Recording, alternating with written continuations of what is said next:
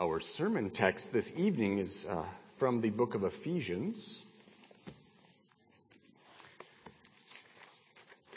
In um, your bulletin, we have verses 13 and 14 from the English Standard Version, and I'm actually going to read the entirety of verses 3 through 14 because we're coming to the close of this section. Uh, this, remember, I've told you, starting in verse 3 of Ephesians chapter 1 all the way through verse 14 is really one long sentence. And I will explain a little bit more in a moment why part of it, why in your bulletin is from the English Standard Version, whereas I ordinarily read and preach to you from the New King James Version. In fact, I'm going to read to you from the New King James Version, and I will explain in a little while why I have some of the English Standard Version in your bulletin. But here again, the Word of God. Blessed be the God and Father of our Lord Jesus Christ, who has blessed us with every spiritual blessing in the heavenly places in Christ, just as he chose us in him before the foundation of the world, that we should be holy and without blame before him in love having predestined us to adoption as sons by Jesus Christ to himself, according to the good pleasure of his will, to the praise of the glory of his grace, by which he made us accepted in the beloved.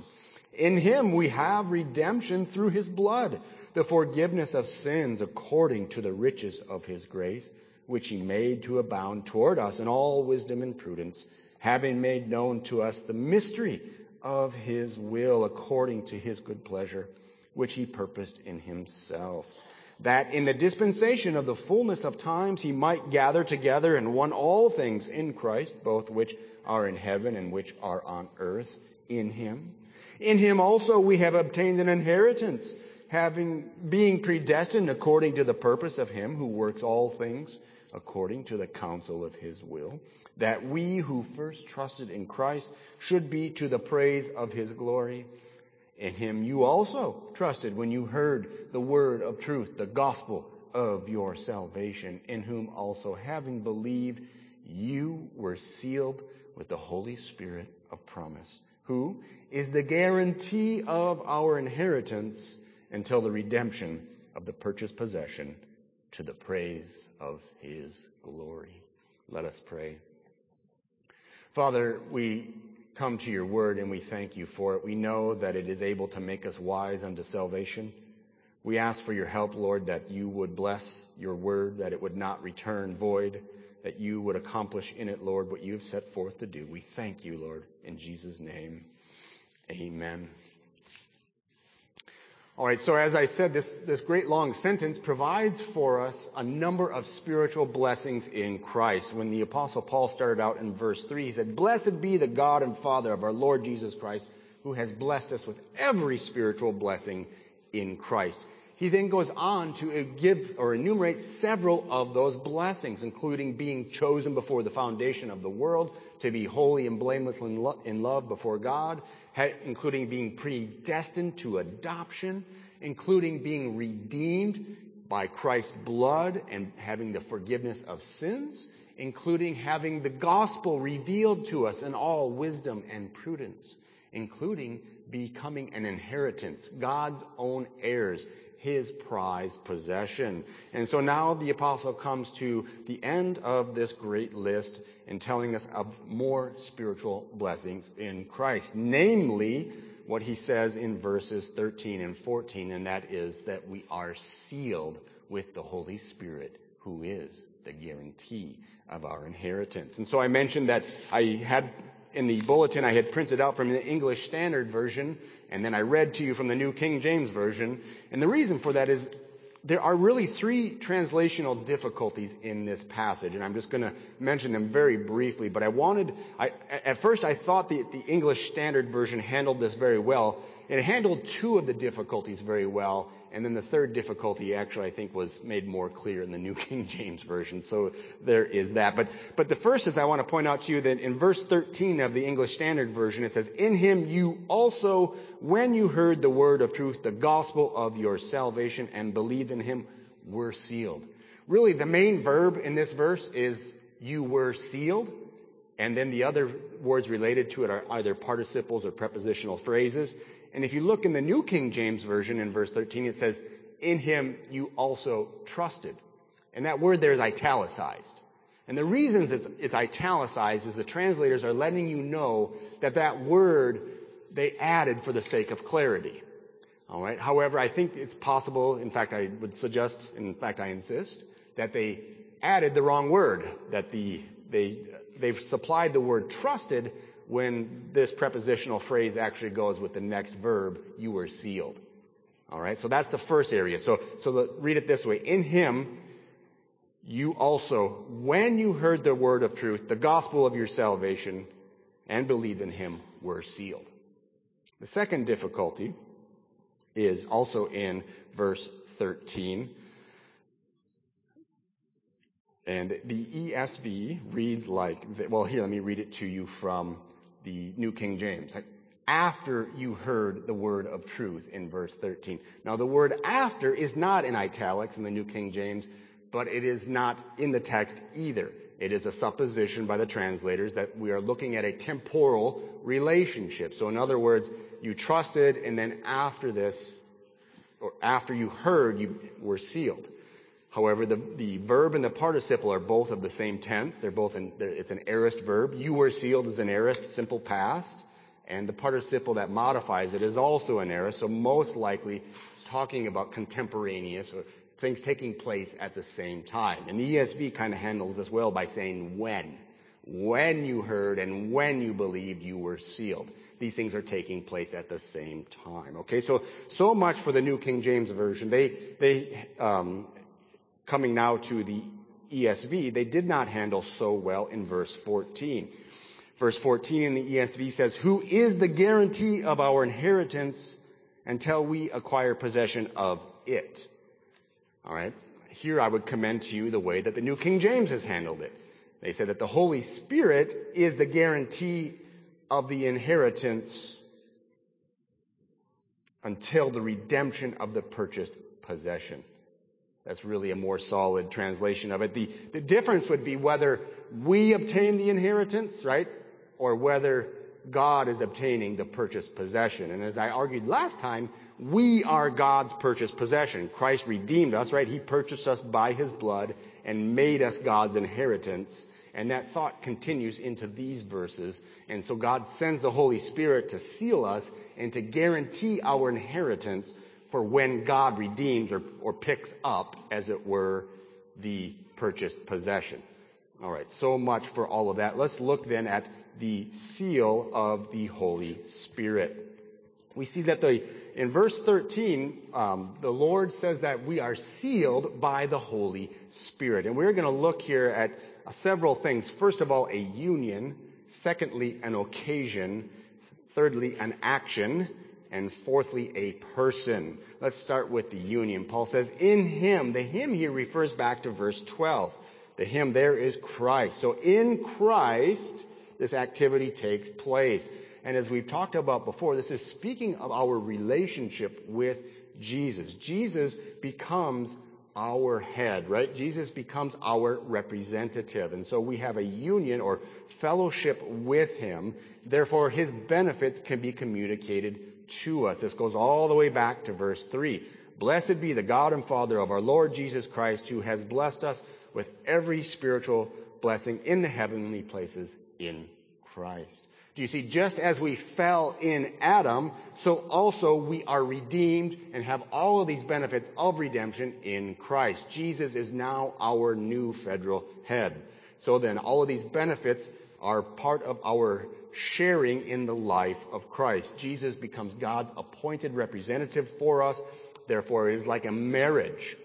Or even if you will, it is like the union of our body and soul. A human being is a union or a unity of a body and a soul, two things that go together. So it is with us and Christ. We who believe in Christ, we who have been predestined to Him, and we who have been redeemed by Him are united with Him, just as husband and wife are united as one, just as your body and soul are united as one. So all of these benefits that the apostle talks about throughout come to us in Christ, whom God approved and sent to achieve these things on our behalf. All right, so that's so much for the union. You have a union with Christ. He is our head. Our relationship to God comes through him. We also have an occasion. Apostle says, when you heard. Now this occasion has two parts, a hearing and a believing. We'll look at hearing first. When you heard in verse 13, and there are two parts that are heard, the word of truth it is called, and the gospel of your salvation. Now this hearing that the apostle talks about is not simply hearing with the ears, although it probably involves that, but the difference here is kind of like this. Mothers, do you ever talk to your children and they're hearing you, but they're not listening? Or perhaps wives, don't raise your hand, dear. Perhaps wives, when you talk to your husband, he may not be hearing you. You know the difference, right? We can, we can hear, but not really hear. It's kind of like on Charlie Brown. By the way, Charlie Brown Christmas is, I wonder if that will air this year again. But, but on, but on Charlie Brown, remember whenever the teacher would talk and a womp, womp, womp, womp, womp, womp, womp, womp, womp, right? There's, you know there's a noise, but you're not discerning it. You're not understanding it. Okay, well the hearing that the apostle Paul is talking about here is hearing with understanding. He's telling you, just as he told the Ephesians, that when you heard the word of the gospel, when you heard it and understood it, in Romans chapter 10 verse 13, the apostle Paul says, How then will they call on him in whom they have not believed? And how are they to believe in him of whom they have never heard? And how are they to hear without someone preaching? This is what we will call conscionable hearing, what our confession calls conscionable. It's hearing that makes sense of what is said. Remember, Jesus would ask some of the crowds or some of the Jews, why do you not understand what I am saying to you. And the reason why they didn't understand, Jesus told them, was because they were not his sheep. But you see, Jesus said, my sheep hear my voice. You see, there is a kind of hearing that takes place when God sends forth his word to his people who have the Holy Spirit and they hear it and understand it. They have conscionable hearing. In Mark chapter 4, Jesus talked about the purpose of his parables. And he said the reason why he spoke to them in, in parables was that hearing they may hear and not understand, lest they should turn and their sins be forgiven. Do you see that? Jesus spoke to some in parables so that they wouldn't understand. Why? Because they were not his chosen one. They were not the sheep of his pasture. Therefore, he did not provide them with the Spirit, and therefore they could not discern his words. They could not hear with understanding. But you, believer, you hear with understanding because God has chosen you, because he sends forth his word to you, and because he gives you his Spirit to enlighten your minds and make you able to hear. Now, look at what is heard here. It is called two things. Number one, the word of truth, and number two, the gospel of your salvation. These are one and the same. The word of truth and the gospel of your salvation are one and the same. It's called the word of truth because it is truth. It is a message of truth. It is a message about the truth, the Lord Jesus Christ. It is a message that depends on its truthfulness. You know, we sometimes wonder who is it that loves us enough to tell us the truth? If we love people, we know we will tell them the truth, even hard truths. Well, God loves us enough to tell us the truth, the brutal truth. And here is that truth. The truth is, is that we are sinners. We are fallen in Adam. We are not just people who commit sins, but we are sinners. We have rebelled against our God. From the womb, we have been sinners. But there's more to that truth. The rest of that truth is that God sent His Son to pay the price for sinners. That is the truth of the matter. God says you were dead in your trespasses and sins. That's not a flattering thing to hear. God says that your sins before Him are a stench in His nostrils. But you see, God loves us enough to tell us the truth in the gospel. And He says, if we do not repent, we will die in our sins. And to die in our sins, beloved, means to suffer the pains of hell forever.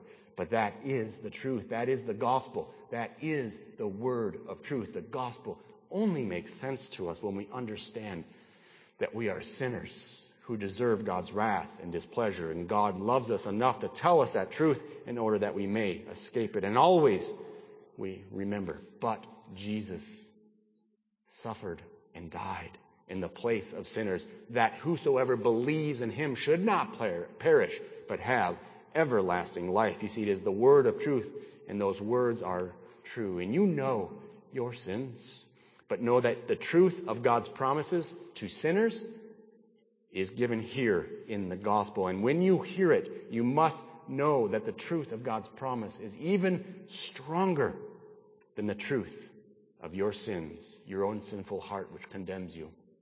The truth of God's promise is stronger. But it is also called here the gospel of your salvation.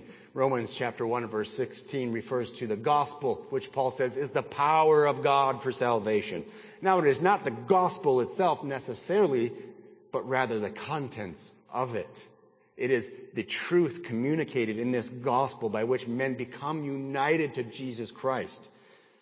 The gospel reveals man's true condition and it promises in it the only remedy for that condition, and it demands the gospel. Do you know that the gospel demands the only acceptable response? Remember the Philippian jailer. Sirs, what must I do to be saved? And the apostle Paul in the imperative says, believe in the Lord Jesus Christ and you will be saved. You see, that is the gospel demand and that is the only acceptable response to the gospel. And I warn you, beloved, that every time you hear the gospel and you do not respond in belief, you are storing up for you unbelievable horrors.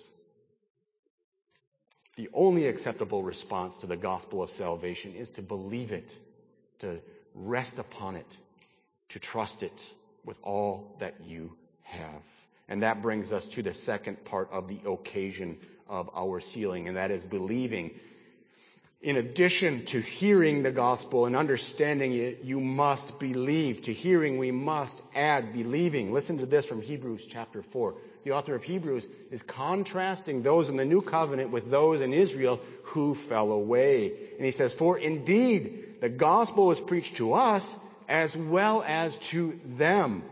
But the word which they heard did not profit them, not being mixed with faith in those who heard it. Do you see that if the word of the gospel, it can be the best gospel presentation in the world, but if it is not combined with faith, it will be stupidity to you. It will be meaningless to you. It will be nothing to you. You must combine the gospel with belief. You must believe in the gospel. And this is the difference between what the confession of, of, faith calls the outward call and the inward or effectual call. Many people will hear the outward call. Many people will hear preachers just like myself and preachers around the world offering to them the benefits of Christ. But not everyone who hears the outward call will hear and believe and thus have the inward call. And the difference between that inwardly is the Holy Spirit working in us. The difference on your part is to receive it by faith. You are obligated when the gospel is re- preached to receive it by faith. That is the response that God demands from you. Believe what he says in his words and thereby be saved from it. Let me share with you just briefly some notes about faith. When I say faith, I mean that you have knowledge. You are believing in Jesus Christ as he is offered to us in the gospel. That means you understand that you are a sinner. You understand that you're guilty before God. He's got you dead to rights. He knows you better than you know yourself. He's got you. But you also know that God sent a Savior. That Savior is Jesus Christ. And that Savior came to die and to be raised again to forgive sins and that whoever trusts in Him will be forgiven and will be given life. So you must know that. Little ones, hear me. You must know that. These are the facts of the gospel. So that is the knowledge. You must have that knowledge. You must have a Savior for whom you can reach out to. As Savior is Jesus Christ but you must also have assent. This is agreement. You can't just know the facts of the gospel. In a certain sense, Pontius Pilate knew that Jesus died, didn't he? There were many people with whom Jesus interacted who knew things about him. There were people who saw Jesus raise Lazarus from the dead. They knew he could do things like that, but they didn't agree with it, did they? They didn't assent to it. They didn't find it beautiful. They didn't find it sweet. So you must assent to these truths. You must say, yes, yes, it is the case that Jesus Christ is the Savior who raised from the dead. Yes, you must agree with these things. But more than that, you must trust. You must trust. You must stake your hopes, your individual hopes. Children, your parents cannot do this for you. As much as I love you, little ones, your parents and I, we cannot do this for you. You must place your hopes upon Jesus Christ. You must entrust yourself for, onto Him, acknowledging that He is the only Savior and having the only response that God accepts to His gospel, and that is believing, trusting, throwing everything that you have. This is your only hope. Trusting in the Lord Jesus Christ. So that is faith. You must know, you must assent, you must trust.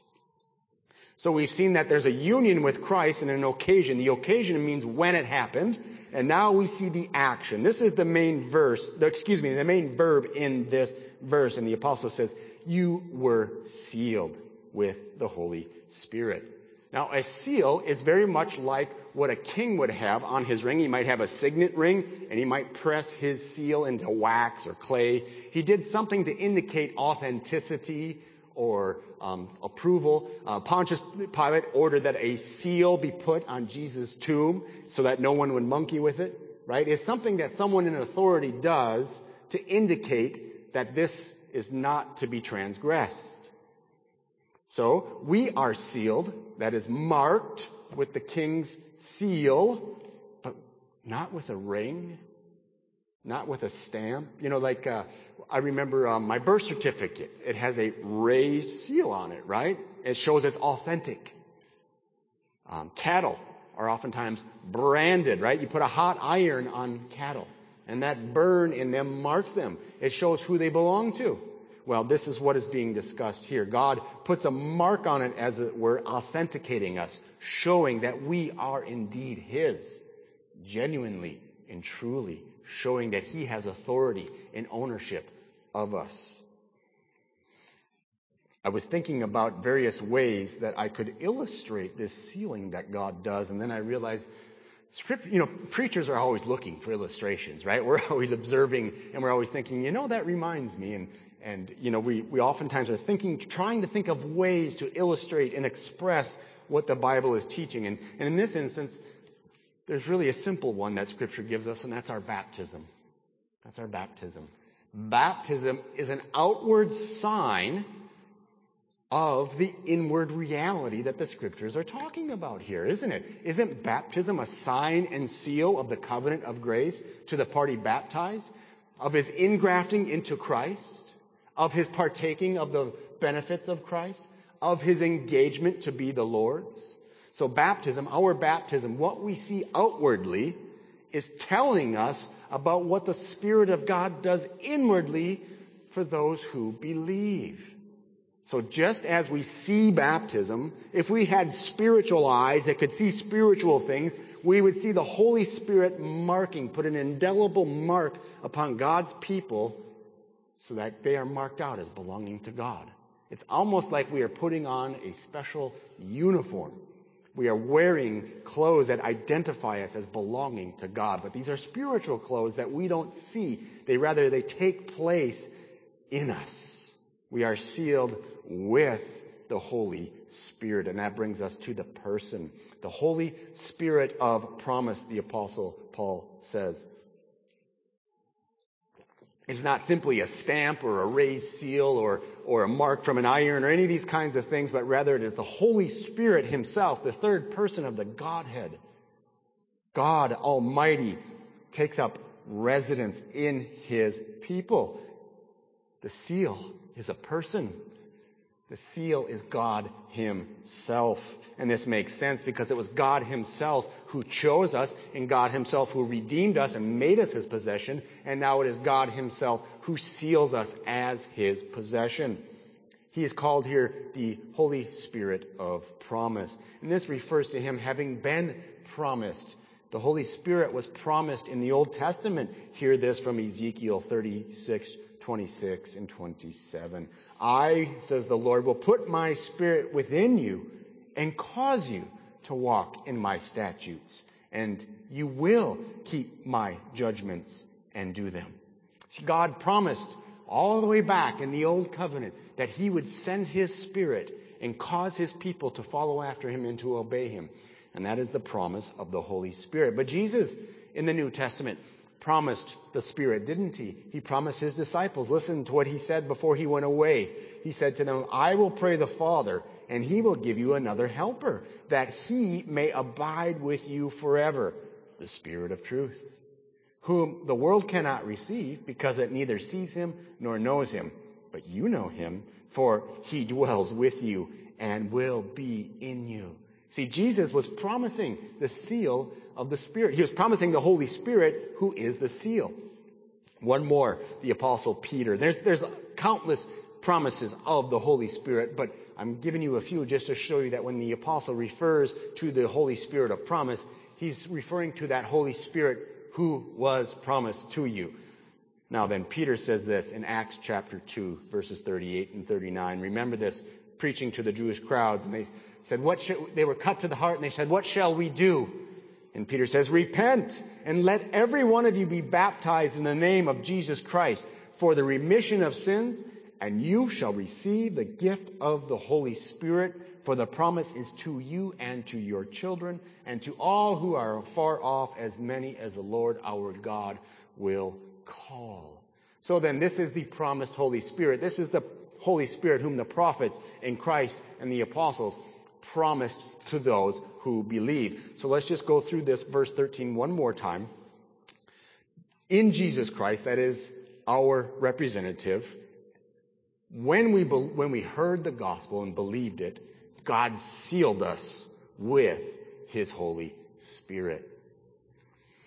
But not only does God seal us with His Holy Spirit, but He also gives us by that same Spirit a guarantee. In verse 14 he says, who is, right? So the who in verse 14 refers back to the Holy Spirit of promise. The Holy Spirit of promise who is himself the guarantee of our inheritance.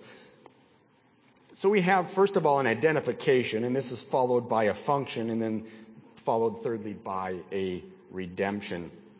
The identification the Holy Spirit who is the guarantee of our inheritance.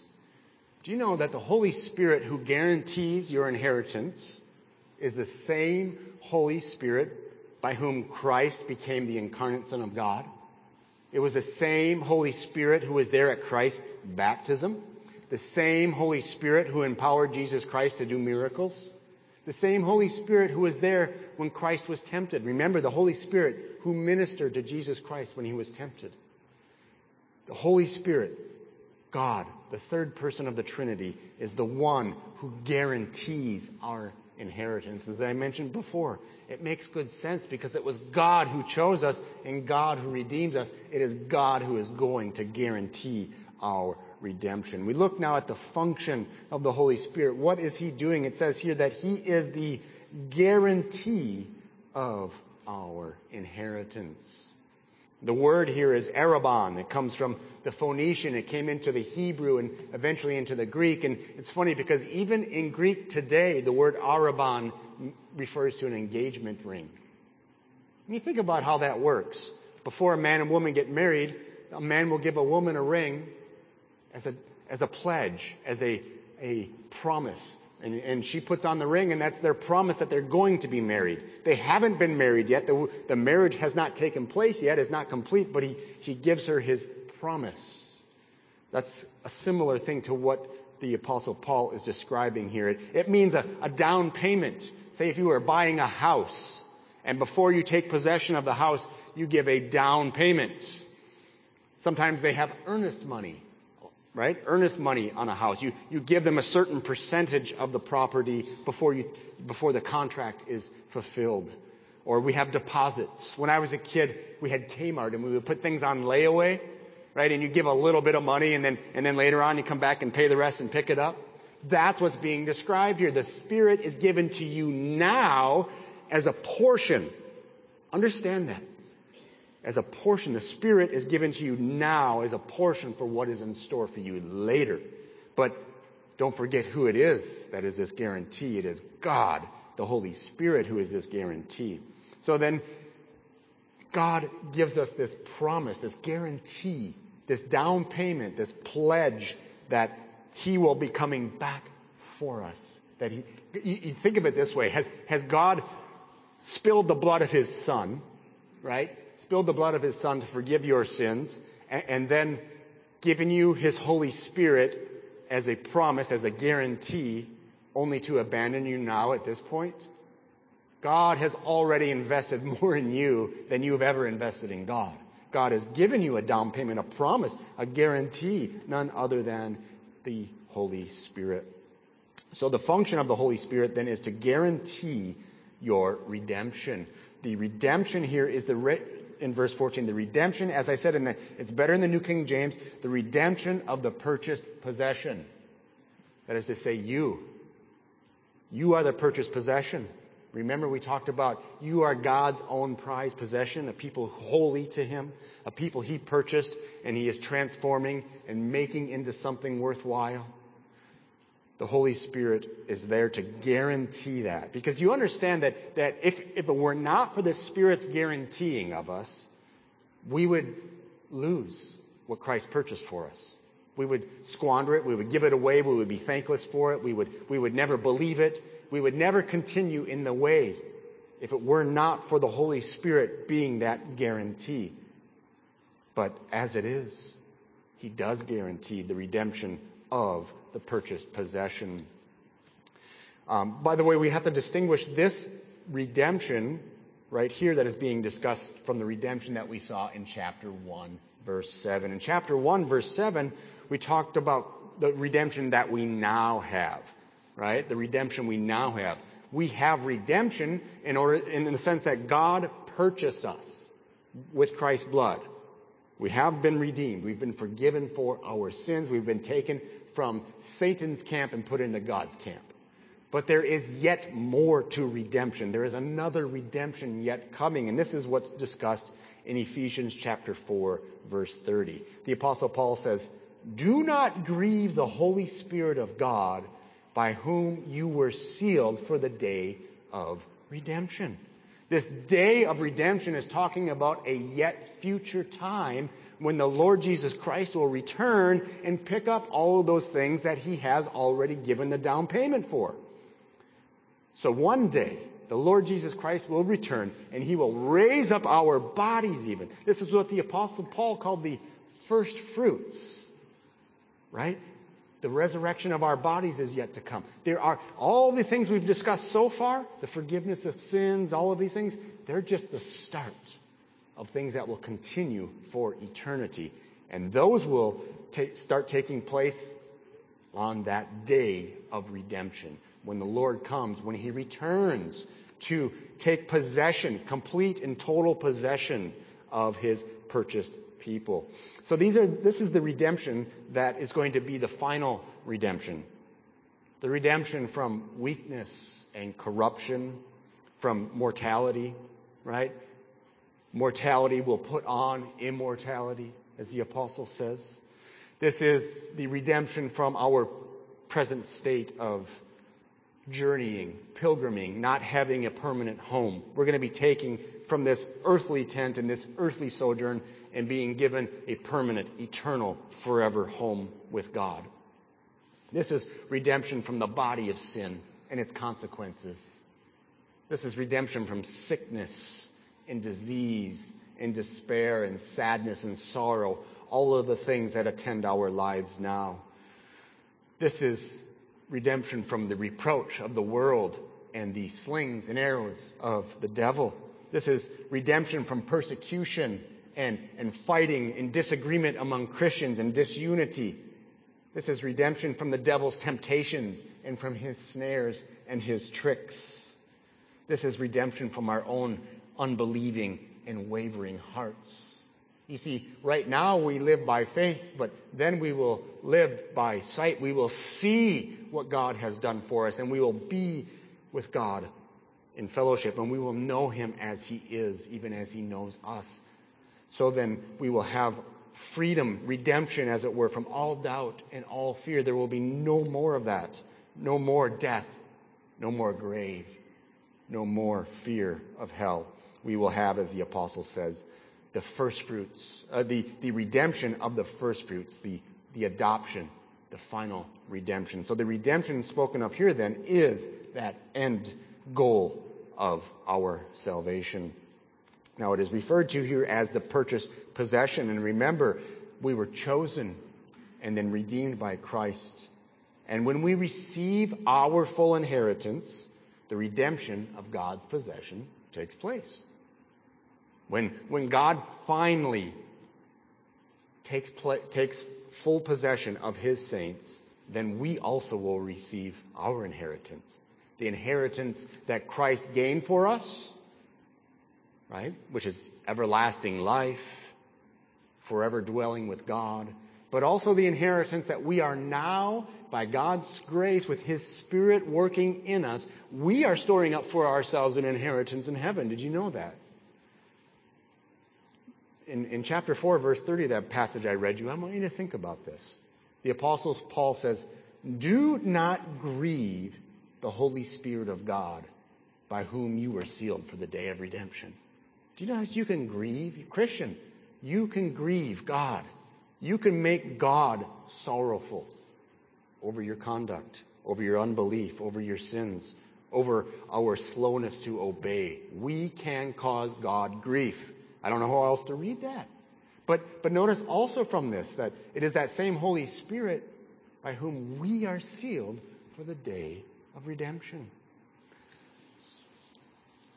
So then, the purchased possession, which is us, will one day set aside all of that unbelief and be made perfect. We will be freed from the presence of all sin. Right now, you are in process of that. You are in the beginning phases of that. You have been freed. Remember, you have been freed from sin's penalty. Right? You have been freed. If you are a believer in Jesus Christ, you have been freed from the penalty of sin. And you've also been freed from the power of sin. Sin is no longer your master. It no longer has dominion over you. Remember, in fact, we read this.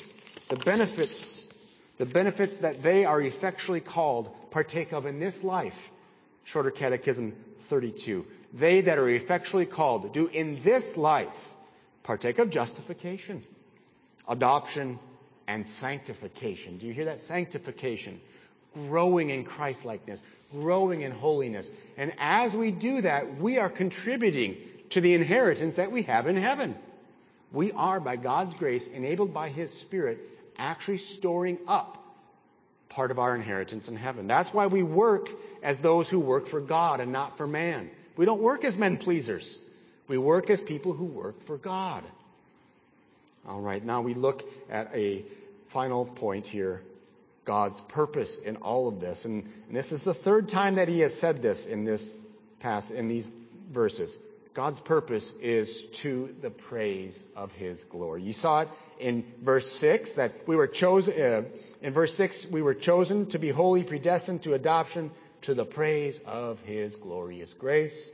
We saw it again in verse 12. We were redeemed through his blood, given the forgiveness of sins, the revelations of the revelation of the mystery of God's will, and we became God's own possession. Why? Verse 12 tells us, to the praise of his glory. And so now here we are sealed with the Holy Spirit, who is the guarantee of our inheritance until the redemption of the purchased possession. Why? To the praise of his glory. Now don't miss this. I alluded to this before, but you notice that initially it is God the Father who chose us, right? God chose us to the praise of his glory, God the Father. And then God the Son who redeemed us to the praise of his glory. And now God the Holy Spirit who seals us to the praise of His glory. Beloved, what do you think God is working on here? What is God seeking? He is seeking that He will be glorified, and He wants you, Christian, to take part in that. He wants you to be His prize possession. You know, I was thinking, uh, think of the, the, the Bad News Bears. You know, remember the, the, the, movie The Bad News Bears and this team shows up? There's a, there's a hundred movies like this, but you have this ragtag, these, these, these misfits that show up, you know, on the first day of practice and they're just like, how is this team ever going to bring any glory to anyone? And that's kind of where we're at right now. How are we ever going to bring glory to God? Well, we are going to do it by believing and following after Him as we are empowered by the Spirit. We are not yet what we shall be but we have a guarantee. We have a seal that will ensure that we get there. And that is why the Lord says in Isaiah 43, the people I have formed myself, they shall declare my praise. Do you see that? God forms a people who will declare his praise. It will happen. And one day God's saints will be the most glorious thing in all creation. That is what God has in store for his people. So a natural question we have to ask ourselves is, have we been sealed by the Spirit? Have we received the seal and guarantee of God's Holy Spirit? And I'm just going to give you some, re- some ways that you can know whether that has taken place. First of all, have you heard the word of truth? The gospel of your salvation. Now I know you hear it, many of you, week after week, maybe several times throughout the week, but I'm talking about hearing it with understanding. Do you understand? Do you know the gospel? If I came up to you with a knife in my back and I said, what must I do to be saved? Could you tell that to me? Could you wake up in the dead of the night and tell me if someone woke you up and says, quick, what must I do to be saved?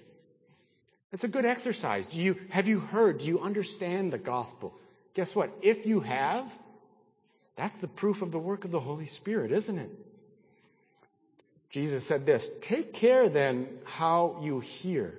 For to one who has, more will be given. And from the one who has not, even what he thinks he has will be taken away. I fear that there will be people who sit in churches hearing the gospel, but not really hearing it because they're not taking care. And then even what they think they have will be taken away. So then if you hear, if you hear with understanding, if you hear the gospel and understand it, really, really understand it, what it says about you and what it says about God, that is evidence of the Holy Spirit.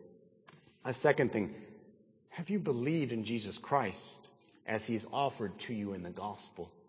Do you, are you banking on that? Have you put all of your chips on that? Everything that you have? Come what may, all of your hope in life and death is Jesus Christ. If so, that is the, that is what the apostle said in this passage when he sealed you with his Holy Spirit. Those who believe in the Lord Jesus Christ are those who have been sealed with the Spirit. You see, it's because belief in Christ comes to us by the power of the Spirit. And so it's that same Spirit who, who allows us to understand the gospel and, and, and enlightens our hearts and enlivens them in order to believe. He is the one who seals us. Another question is, does the Spirit of God bear witness in your heart that you are a child of God? What does the apostle Paul say in Romans 8, 15 and 17? He says, you did not receive the spirit of bondage again to fear, but you received the spirit of adoption by whom we cry, Abba, Father. The Spirit Himself bears witness with our spirit that we are the children of God, and if children, then heirs. Heirs of God and joint heirs with Christ, if indeed we suffer with Him, that we may also be glorified together. Does the Spirit of God testify in your spirit that you are God's child? Do you see, to become God's child means to be taken again from that kingdom of darkness and brought into the kingdom of light. Can you call God your Father? And Him being your Father, do you have a fondness and an affection for Him? Do you love God as your Father? Even now is the Spirit in your heart crying out to God, our Father. Do you understand this? That not everyone can call God Father. God will be our creator. He will be our judge, but He is not going to be everyone's Father. He is only the Father of those who have His Holy Spirit, those who have been adopted. But if you have His Holy Spirit, you can approach Him as your Father. Another question. Does your life evidence the fruit of the Holy Spirit? You know the fruit of the Holy Spirit. Love, joy, peace, patience, kindness, goodness, faithfulness, gentleness, self-control. These come from Galatians chapter 5. Does, does your life evidence the fruit of the Holy Spirit? If the, if the Spirit of God has indeed sealed your heart, it stands to reason that He is working in you these fruits. I'm not talking about being perfect. I'm asking you, are they there at all? Let me say them again. Love, joy, peace, patience, kindness, goodness, faithfulness, gentleness, self-control. These are the fruit of the Spirit. These are the things that the Spirit of God works in His people. Why? Well, remember, you are God's prized possession and He's preparing you to be to the praise of His glory. And this is, as the Catechism says, our sanctification. One of the benefits you partake of in this life, in this life. If you are not being sanctified, we have to ask, what spirit did you receive? On the other hand, dear Christian, if you are being sanctified, if you are finding these things in you, even a little bit, then know that you are being sanctified by God the Holy Spirit, and that is proof of His sealing work. Two more briefly. Do you count yourself as God's possession? Do you recognize God's ownership over you? Do you live your life as one who belongs to God? Jesus Christ has purchased you for God. He bought you with his blood. Do you, body and soul, belong to him? Do you see yourself as belonging to him and all that entails, including how you behave and think and speak? If you do, then you know that the Holy Spirit is working in you and that is confirmation of his sealing. Finally, do you desire and strive to praise God? It was for that reason that God chose you, right? To the praise of his glorious grace. It was for that reason that God redeemed you to the praise of his glory. And it was that reason that God sealed you and gave you his spirit as a guarantee to the praise of his glory. That is why God is doing what he is doing, so that his people will praise him. Now, our worship now, our praise of God now is imperfect. We are slow to praise God. We are imperfect in our praise of God. We are oftentimes distracted. I'm, again, I'm not talking about perfect and flawless praise of God. I'm talking about is there a sincere desire in you, even right now, to offer unto God praise and thanksgiving for what He has done for you? If not, I have to ask, has He done it for you? uh, in the Wesley hymn, Oh for a Thousand Tongues to Sing. Sometimes I think about that. If I could have just one tongue to sing praises to God, wouldn't that be marvelous? But, but he's expressing in that hymn our, our inability, the weakness of our worship right now, right? If we had a thousand tongues to sing praises to God, it would scarcely approach what, what, what we owe to him, and yet it would be a good start wouldn't it? And that gives us a taste of eternity. So now, do you desire, do you want to, at your best even, to, to offer praise to God? If so, know that that comes from His Holy Spirit, who is the guarantee of your inheritance, and He has sealed you when you believed. All right, let's pray. Our Father, Indeed, we call you Father by the power of your Holy Spirit, by His voice speaking in our spirits, crying out to you, Lord God. We call you Father because you have purchased us and adopted us and made us your people. Lord, we want to praise you. Even our best praise, Lord, is lacking and Lord, we have so much to learn and so much to grow. But Father, we believe you when you tell us that we will be to the praise of your glory. And even tonight, we thank you for that in Jesus' holy name. Amen.